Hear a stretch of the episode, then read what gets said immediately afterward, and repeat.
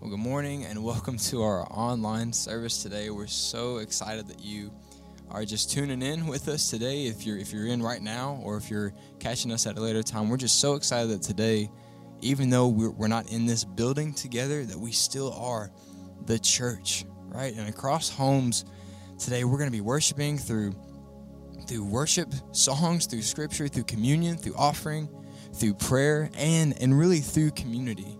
Okay, and and we mean that online community. If you're watching right now, drop a comment. Let us know that you and your family are tuning in online. Um, you need prayer, like like leave a message. Okay, send a message to the NCC page. We have a pastor standing by who would love to pray with you this morning. It's also just a great time a little later on we're gonna we're gonna pray over communion and offering and and we just encourage you to lead that in your homes today in your in your living rooms in your bedrooms in your kitchen whatever that looks like that that, that is an act of worship that we value here. So that we just take that time a little later on i'm gonna pray over it. Um, just lead that in your family. And maybe this is the perfect time to set up that that online giving account. You can do that at ncclex.org um, you can tithe today through text to give uh, through mail and also online as well through ncclex.org slash give. Um, you have any questions about that, just leave a comment or send a message to the Facebook page. Um, and again, we, we may not all be here today, but we're not alone in this. And so I'm going to pray to start this service and, and we're going to worship. And we just encourage you to just worship like you were here celebrating with, with everyone, knowing that in homes across the world today, the church is gathering together. So, Father God, we just thank you. So, for what you're doing here, for how you're moving, for Lord, for technology to be able to stay connected, Father. That this is honestly just insane and such a cool way to keep the church together in, in times like this, God. So, Lord, we ask a blessing, Lord, over families. We ask a blessing in Jesus' name over this, this world right now in this chaos and in this anxiety ridden culture right now, God, that that your name would just be so strong that the church would just come together in Jesus' name and point exactly where peace and hope and love is right back to you. We worship you in Jesus' name. Amen.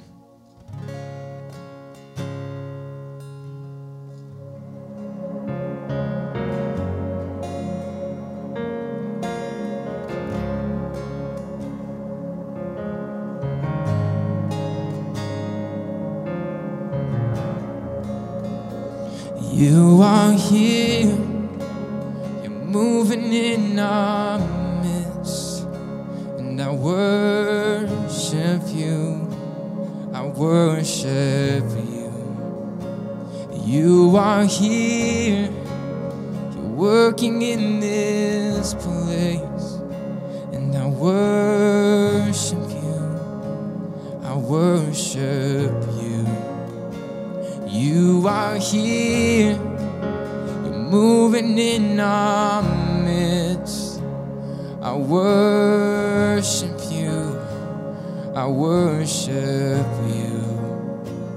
You are here, you're working in this place, and I worship you, I worship you.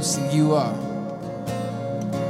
Waymaker, miracle worker, promise keeper, light in the darkness. My God, that is who you are. You're the waymaker. Waymaker, miracle worker, promise keeper, light in the darkness. My God, that is who you are. You are here. You are here touching every heart. And I worship you, I worship you. You are here, healing every heart. I worship you and I worship you all. You are here, you're turning lives around. And I worship you and I worship you all. You are here, you're mending world.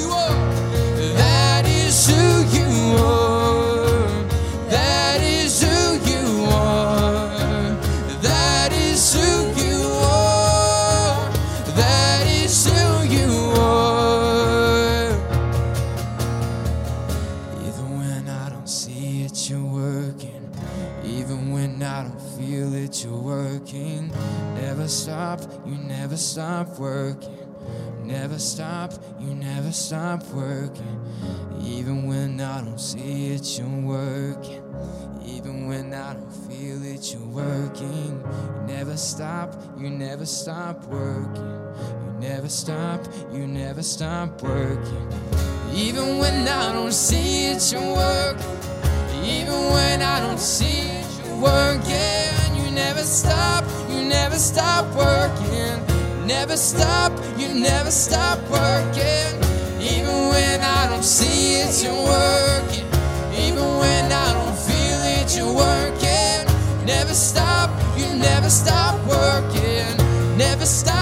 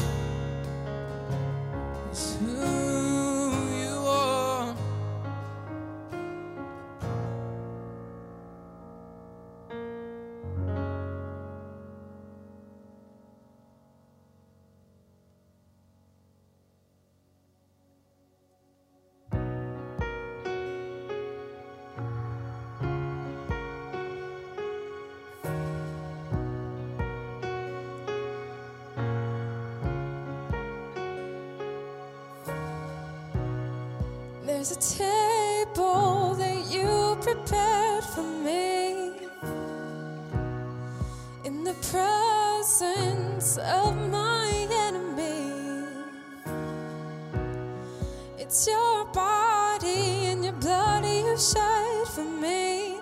This is how I fight my battle.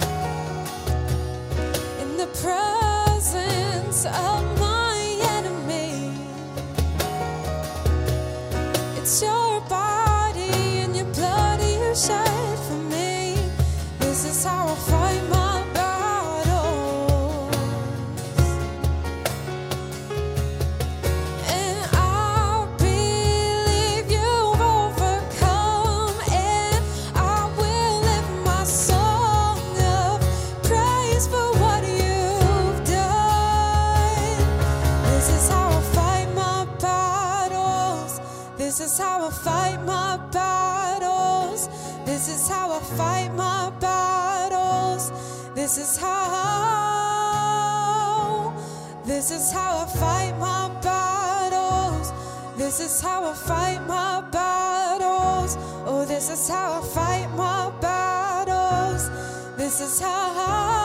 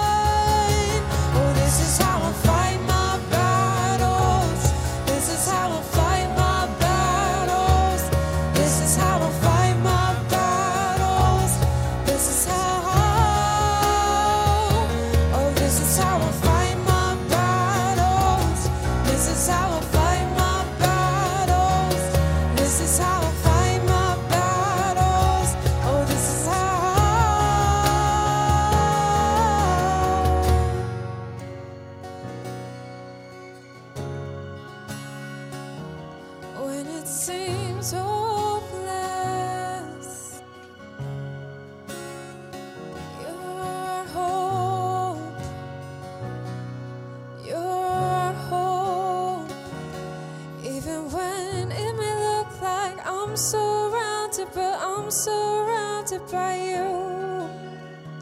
It may look like I'm surrounded, but I'm surrounded by you. It may look like I'm surrounded, but I'm surrounded by you. It may look like I'm surrounded, but I'm surrounded by you.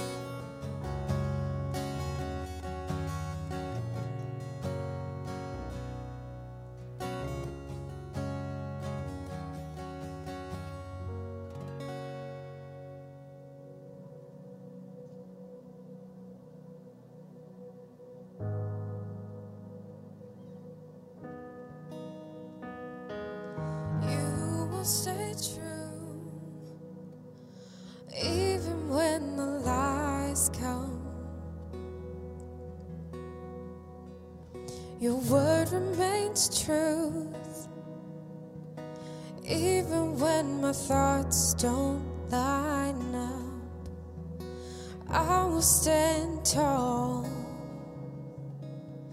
on each promise you made.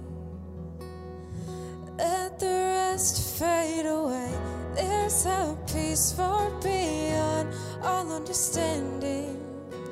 Lay it ever set my heart at ease. Dear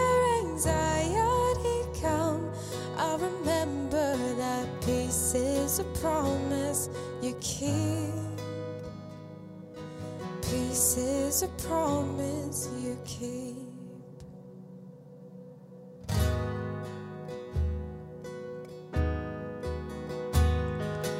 You will stay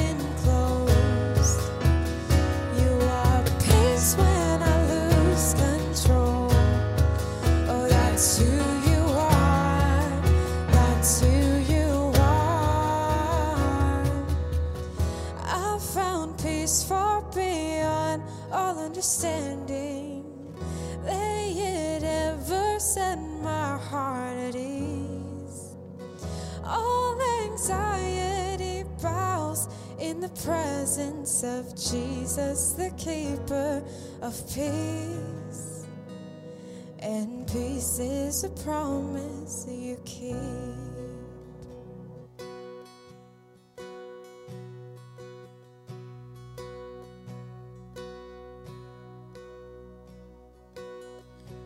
So this time, normally we would be going into communion and offering, and so we just encourage you just to to lead that in your house right now, to pray over and lead this act of worship just in your homes, wherever you're at. And I'm going to pray over it. So in Jesus' name, I just ask a blessing, Father. Over this anxious world, Father, I just ask peace. I just declare that your kingdom, I just declare your name in Jesus' name. Over all anxiety, over all worry, over all doubt, Father. You are still in control. The winds and waves still obey your voice. And here, though we are scattered today, would you unite us even more? So, in the midst of chaos and crisis, the world sees the church on the forefront pointing to you. Father, we thank you. We worship you. It's in Jesus' name.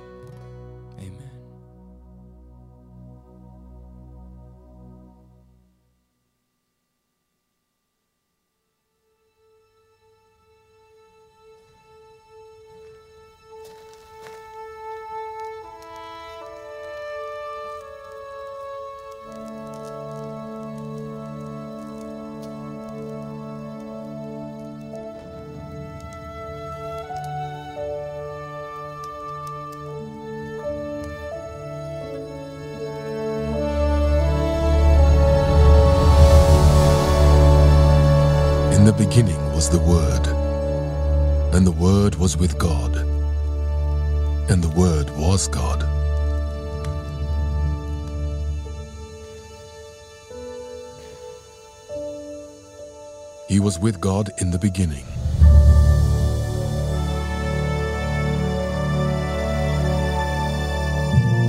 Through him all things were made. Without him, nothing was made that has been made.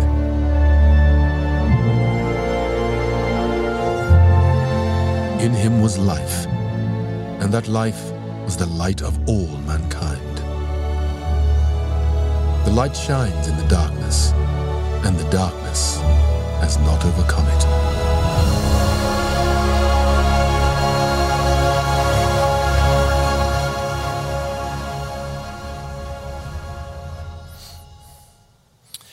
Welcome, Facebook Live. It's good to be with you. And I know this is different, and I appreciate uh, just the opportunity to connect with you in this, in this manner. Uh, we're adapting, uh, trying to adjust to the crisis.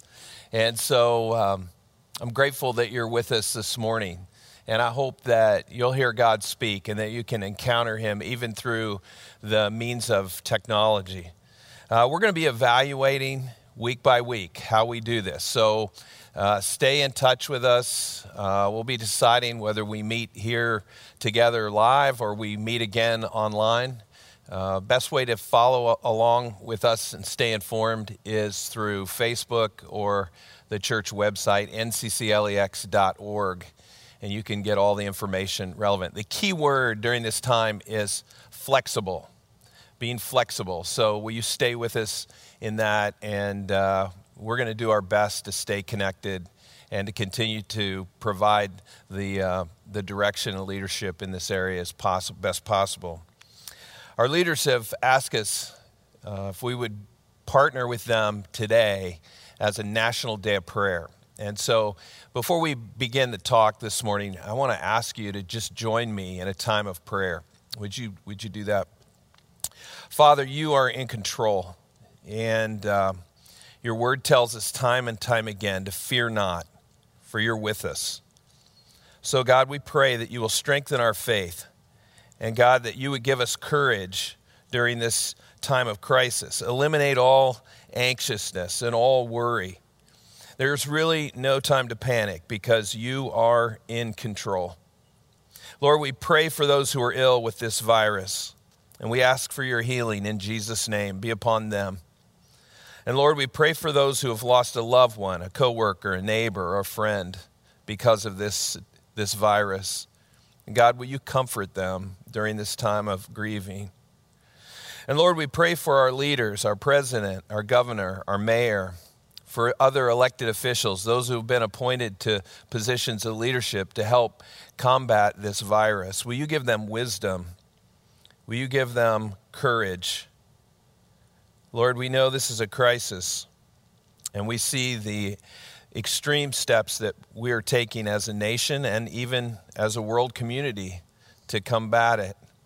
But Lord, we also recognize that it's an opportunity. And I pray, God, that you will help us to be the church and to see these opportunities to care for people right now, to share food or run errands or just serve them and to show them the love of Jesus. God, may we bring you glory during this crisis. May we meet the challenges that we face with your power and your grace. And Lord, we pray in the name of Jesus that you would end this crisis, that you would end this virus, that it would stop. And God, that people would be healed. And we all pray this in the name of Jesus. Amen. Amen. If you have your Bible, you want to follow along, I'm going to be using John, the sixth chapter. I was remembering as I was prepping for this sermon uh, about an experiences experiences that I had as a kid growing up around Christmas time. You know, as a kid, when Christmas came, my parents would often take us to see Santa Claus. And I know that not everybody did that, and some people still don't do that, and that's fine. But that was one of our family traditions. And in order to meet Santa, I would prepare by thumbing through the toy section of the Sears catalog. Some of you remember that. I remember doing that because I wanted to have my list ready when I saw Santa. I would uh, sit on Santa's lap when the day came, and there was a long line, so you only had a really short amount of time. So when you got up there, you had to be quick, you had to know your stuff. So I would say, Here's what I want I want this, I want this, I want this. And you had to get your top three or four gifts in, and then your time was over. And then I could hardly wait for Christmas Day to come to see if Santa came through for me. All of us probably can relate to that. At least I hope you can, maybe as a kid or as a parent, or at least you've heard those stories. You know what's interesting is that that visit to Santa is kind of like the way a lot of us start when we begin praying.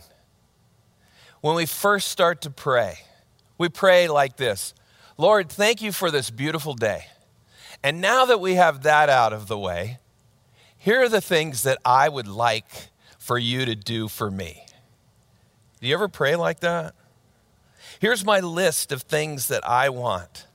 I've got some things that I need taken care of. And I believe you're just the person, God, to do that. And here's the problem with that the problem is you'll never have an authentic relationship with someone that you're always trying to get something from. And the reason for that is there's always an agenda. I can't do it. It won't work because I have an underlying agenda. As long as you want something from someone, you can never have an authentic relationship with them. It's impossible. But the cool thing is that the Apostle John, Apostle John, who followed Jesus, said that God gave us everything we needed because he gave us himself. He showed up. And if that's still not overwhelming enough for you, then I'm glad you tuned in this morning because this sermon, this message, is just for you. Because when God showed up on planet Earth, because he cared so much for you and for me. When he, when he showed up, that goes from being just a theological idea and it moves from my mind to my heart. And it changes everything. It changes my entire perspective on everything when it goes from your head to your heart. You'll be okay when things are not okay, like right now. Things really aren't okay they're hard. And maybe for some of you, you're stressing out. Well, it's good to know that God is in control. When it goes from your head to your heart, God can actually show up. He gave you something, He gave you Himself. And you will know that there is a purpose even in these random seemingly meaningless pains and sorrows and struggles and disappointments that we experience in life. So, in part four of this series, Eyewitness, testimony of someone who was there, we're following the Apostle John in his journey with Jesus. Early in this series, we talked about something that John had written at the end of his book. It was the agenda that he had for writing this book. And part of his agenda is he didn't want us to be confused. He wants us to know that he didn't follow Jesus because of faith. He followed Jesus because of what he saw and what he heard. He had evidence, he had an experience. In fact, what he saw and heard actually convinced him that Jesus was the Messiah, which eventually led him to put his faith in Jesus because of all of that.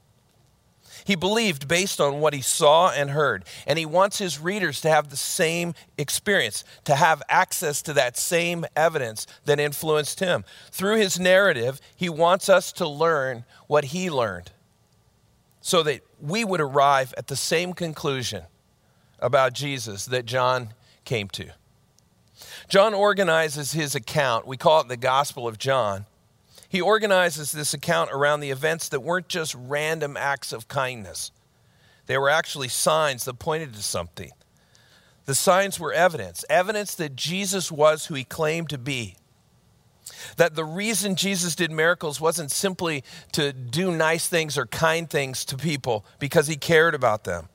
He was making a specific point about his identity. John wanted future generations to know what he knew, but not so that we'd simply have information or know what Jesus did. He wants his readers, he wants you and me to know who Jesus is. Because recognizing who Jesus is changes who a person is. John writes in John, the 20th chapter, verse 31, he says, But these are written that you may believe that Jesus is the Messiah, the Son of God, and that by believing you may have life in his name. You know, the question that people were asking in the first century, and may very well be the question that you're asking today, is what's in it for me? What do I get out of it? I follow you. What do I get out of this? That's the tension that we're confronted with in the story that we're going to look at this morning. Today, we're going to look at the fourth sign in this series of signs that John built his entire gospel account around. And this is one of the most well known stories in all of the Bible. It's the feeding of the 5,000. It's found in John, the sixth chapter, if you want to follow along. Let me catch you up. The country of Israel is north and south. And where we left, last left Jesus was down here in Jerusalem. And he and his disciples make a five to six day trip all the way up here to the northern shore of the Sea of Galilee. We read this in John, the sixth chapter, verse one. This is what it says. Sometime after this, Jesus crossed to the far shore of the Sea of Galilee, that is, the Sea of Tiberias. So Jesus gets to the Sea of Galilee, his guys get in a boat, and they go to the farthest northern shore of the sea. And the reason that they go there, it's about 100 miles from Jerusalem. The reason that they make this trip is probably because John the Baptist has just been executed. And they need some time away. Maybe Jesus is grieving. Whatever the case is, he needs a break. He needs some time away. So they go to this remote part of the country. And word gets out that Jesus is, is there.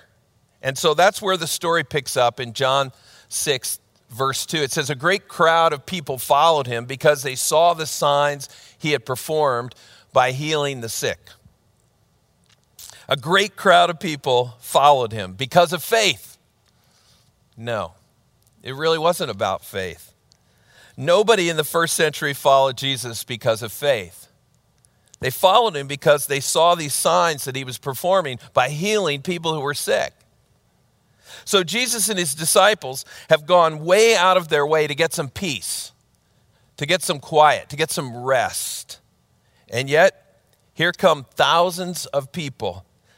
Many of them have never seen him before. They've never seen, but they've heard about him. And now he's in their area and they want to check him out. They've heard he might be the Messiah or at least a prophet. He's definitely a miracle worker. So they want to see him do one of his tricks, or maybe if they're lucky, they'll see him heal one of their friends or family members. Jesus sees the crowd off in the distance, and verse 3 says this Then Jesus went up on a mountainside and sat down with his disciples. Have you ever been at that point in life where you just want to sit down? I got a sense that maybe some of you have felt that way this week. Your business, you're not sure where that's going with all of this coronavirus. And, well, you just need to sit down. You just need to take a break. And that's where Jesus was. He takes a break with his disciples. And John continues. And John gives us this obscure little piece of information in verse 4. He says this The Jewish Passover festival was near. Now, the Passover is something that is going to be important later in this story. But for the Jews, this observance was celebrating God delivering Israel from Egypt. You may remember this was when Moses led the people of Israel out of Egypt. And in the first century, Passover was an annual reminder to the nation of Israel that they needed another Moses, They needed somebody who could unite this nation and free them from the Romans. After all, God had promised this land, the land of Israel, to be theirs, not Rome's. Well, verse 5, the very first part of verse 5, says, When Jesus looked up and saw a great crowd coming toward him, Jesus, here's the picture. He saw this great crowd coming toward him. He's sitting down. We're pretty sure he's tired, maybe emotionally exhausted. And here come thousands of people moving toward him.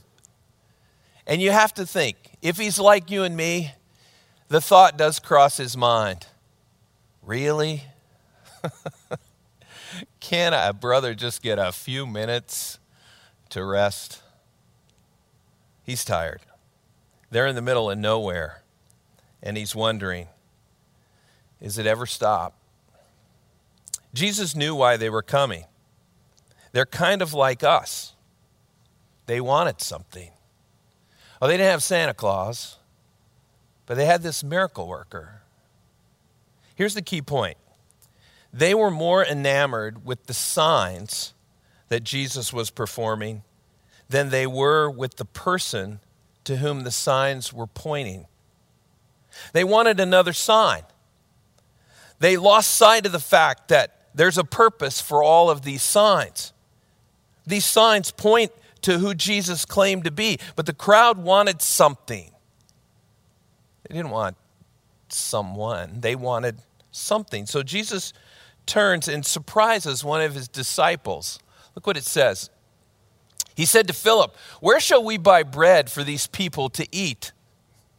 Philip's like, Now, if you grew up in the church, you know this story. Don't rush ahead to the end, okay? Just, just pump the brakes a little bit here. Hang with me because I don't want you to miss something. Nobody up to this point was talking about feeding this crowd. Jesus hasn't taught them, he hasn't done anything. Nobody's talking about feeding them. There's no part of the conversation has anything to do with food. This is just another crowd that wants to get a piece of Jesus and be healed or hear one of his mind bending sermons. Jesus and his disciples, they've seen this before. But then Jesus turns to Philip and he says, where are we going to get food to feed all these people? And Philip's got to be thinking, feed them? We heal people. We don't feed people. What are you talking about? In John 6 6, he says this. He asked this only to test him. Jesus, he's testing Philip. For he already had in mind what he was going to do. Verse 7 Philip answered him, It would take more than a half year's wages to buy enough bread for each one to have a bite. Which means, where are we going to find enough food to feed these people? Nowhere, not around here. And you know why he asked Philip? He didn't ask anyone else because Philip was from this region of Israel. So it's like he's saying, hey, you know where all the good restaurants are around here. You know, you know, wh- where could we get a caterer that could, you know, feed all of these people? And the answer is nowhere. There's not enough food in this region. If you grew up in church, you've probably seen the flannel graph version of this. Some of you, old school. Some of you probably saw the children's Bible version or maybe even a, a cartoon version of this. If you've seen that, you know what happens next. Andrew finds this kid who has a lunch. And we read this in verses 8 and 9. He says, Another of his disciples, Andrew, Simon Peter's brother, spoke up. Here is a boy with five small barley loaves and two small fish. But how far will they go among so many? The barley loaves were bread of the poor. So this kid was probably poor. And the fish were probably pickled fish. Nothing to get too excited about. But the question that Andrew asks is how far will this lunch go to feed all of these people? If you think about it, it's kind of ridiculous. Hey, kid, come here. Let me have your lunch so we can feed all of these people. It makes no sense. But listen to what Jesus says in verse 10. It says, Jesus said, Have the people sit down.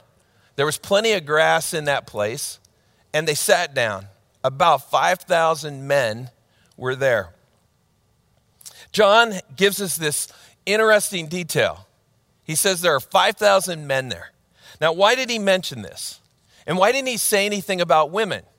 Now, before you get too far, you know, out of control, before this escalates beyond what I can, can hold back, it has nothing to do with men or women. 5,000 men was the equivalent of a Roman legion. And that's going to be important. You see, John has given us some insight in what is about to happen. Some people estimate that there were somewhere around 20,000 sitting down on that field that day. And we read this in verse 11. Jesus then took the loaves, gave thanks. You see what's happening? I don't want you to miss I don't want you to miss this, but there's 20,000 people there. 12 disciples and one boy with a sack lunch. And Jesus says to them, "Let's pray for lunch. Let's bow our heads and let's give thanks for lunch." And the disciples have got to be thinking, "Are you kidding me? Seriously? Do you know how many people are here, sir? It would be like me walking into a packed Rupp Arena with one Chick fil A sandwich and saying, Hey, everybody, Chick fil A for everybody. I've got it right here. Let's pray and give God thanks for the chicken sandwiches that we're all going to get to eat. You think I've lost my mind. Well, Jesus gives thanks and he prays like the food trucks are about to roll out. But it's probably kind of embarrassing for the disciples. Look at verse 11 again. He says, Then Jesus took the loaves, gave thanks, and distributed to those who were seated as much as they wanted. He did the same with the fish. And then this happens. Verse 12. When they had had all when they had all had enough to eat, he said to his disciples, Gather the pieces that are left over. Let nothing be wasted. John said this, and this was a sign that he records. But the people didn't get it initially. But eventually, I think it dawned on them. See, they're distributing this food, and they realize there's not a wagon or a cart where all this food was hauled in on. It was just these 12 guys and this kid with a lunch and they're handing out this food. And suddenly, out of nowhere, we're eating bread and fish. And verse 13 says this So they gathered them and filled 12 baskets with the pieces of the five barley loaves left over by those who had eaten. Verse 14. After the people saw the sign Jesus performed, they began to say, Surely this is the prophet who is to come into the world. Surely. After the people realized the miracle Jesus had just performed, they started to recognize that this guy is the Messiah we've anticipated would come. It's him. This has got to be him. And for just a moment, they shift their focus. And they don't do it for long, so don't miss it. But for a moment, their bellies are full. And for just an instant, they take their minds off themselves and they shift their focus from the sign this miracle to the person the sign pointed toward. And they recognize this may actually be the one that we've been told would come, the Messiah. And for just a moment, they got it. They got it. Verse 15, John writes Jesus, knowing that they intended to come and make him king by force, withdrew again to a mountain by himself. This is what all that foreshadowing was all about. Suddenly, there are 5,000 men here. That's the equivalent of a single Roman legion. If Moses was able to deliver the Israelites out of Egypt, surely this rabbi was able to deliver Israel from the occupation of Rome. Now imagine this. Imagine they start up here at the top of the Sea of Galilee with 5,000 men, one Roman legion, the equivalent and they start moving. And once they leave Galilee, they've doubled in size two legions now. And by the time they get about halfway, there's three legions. They're picking up momentum as they go. And by the time they get to Jerusalem, the gates, There are four, the equivalent of four Roman legions. Imagine the Messiah had come. The whole world, their world, would have been alive. A Messiah was there. And finally, the land would be theirs again. And Jesus knew all this. He knew this. He knew their hearts and he knew their motives. And their motives their motives had very little to do with who he was. It had everything to do with what he could do for them. So he withdrew to a mountain by himself, and he put his disciples on a boat and sent them to the other side of the Sea of Galilee.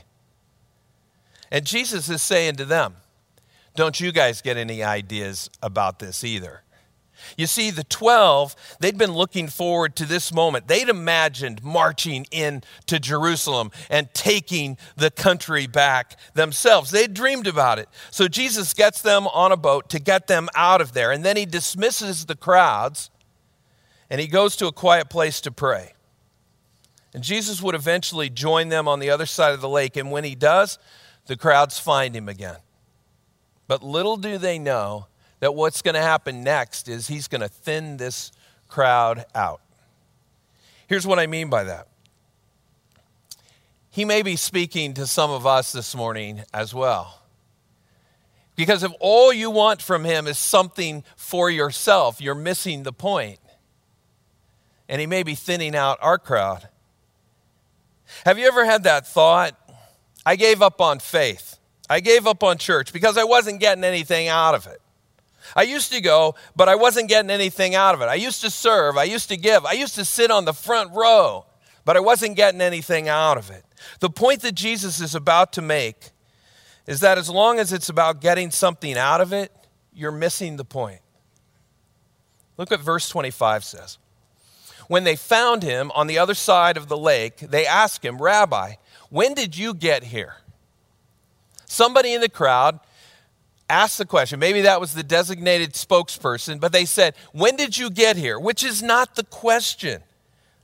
It's not the real question. The real question is what Jesus answers in verse 26. It says, Jesus answered, Very truly I tell you, you are looking for me, not because you saw the signs I performed, but because you ate the loaves and had your fill. Let's be honest. They were there for the food. They missed the point of the sign. They thought the miracle was the point. He says in verse 27 Do not work for food that spoils, but for food that endures for eternal life, which the Son of Man will give you. For on him God has placed his seal of approval. Jesus is saying, Come on, do you realize what I'm offering you? do not, do not miss what the sign is pointing to. He says, For on him, that's me, God the Father has placed his seal of approval. That's what Jesus is saying to them. God himself has placed his seal of approval on me. He's authorized me to do his work. You're part of a revolution. You're part of something much bigger than just retaking this land from Rome and yet all you're focused on is lunch. Verse 30. So they ask him, What sign then will you give that we may see it and believe? What will you do? They still don't get it. They're saying basically, We're starting to believe, kind of. But if we saw one more sign, then we would totally believe. If we just saw one more, you would convince us. So, what are you going to do? You know, some of us are like that, aren't we? We believe that if God would just do something miraculous, then I'd follow him. The crowd took tremendous liberty in asking Jesus, this famous, remarkable rabbi, they took incredible liberty to ask him to perform a miracle. If you do that, we'll believe. We'll believe. Not long ago, a couple years ago, I went as the guest of uh, a man in our church to the John Calipari radio show. It was a great time. It, they had an incredible, incredible buffet. I had no idea that dinner came with it. This is a nice surprise. And there were lots of UK celebrities. Rex Chapman was there, Tom Leach, the voice of the Wildcats, and of course, Coach Cal was there. And during the break in the radio show, Coach Cal got a appetizer from the OBC kitchen, and it was called bacon in a glass. Now, they had me at bacon, but I noticed that coach was eating this bacon and he was talking about it to the crowd. It was bacon and it was drizzled with this bourbon honey sugar glaze and it had peanut peanut butter to dip it in. now, you, can you make bacon better? Maybe you can with all of that. And so coach was talking about how great this was and so he said, Hey, I'm not going to eat all of it. Would anyone like to try this bacon? It is so amazing. And you know, I was all in. I would love to share bacon with Coach Calipari. So I volunteered and I walked up, and actually, there's a picture of me right there eating bacon with Coach Cal, and I'm dipping it in the peanut butter. And as I'm standing there eating this bacon, we're having this small talk, and I'm thinking, what do I want to talk to the coach about, right? I mean, what do you say to a person? You got this short amount of time. Don't blow it. Don't blow it. So I'm thinking, should I talk to him about Jesus? And I'm I'm kind of nervous, all fanboy right at this moment, you know, because this is this is a coach of the Kentucky basketball team. So I start thinking about these things, and I'm thinking, uh, could we do lunch sometime? Maybe I should say that. Or why don't you use the zone defense more often? Or do you do you uh, need a chaplain who sit on the end of your bench? Or you know, would you like to help our church with its debt? I mean, we could retire it. You know, I was thinking about all those things, and and you know, I'm joking. I'm joking when I say this. I would never ask him anything like that. You wouldn't ask anybody like that. It would just be weird, right? All he did was invite me to try the bacon.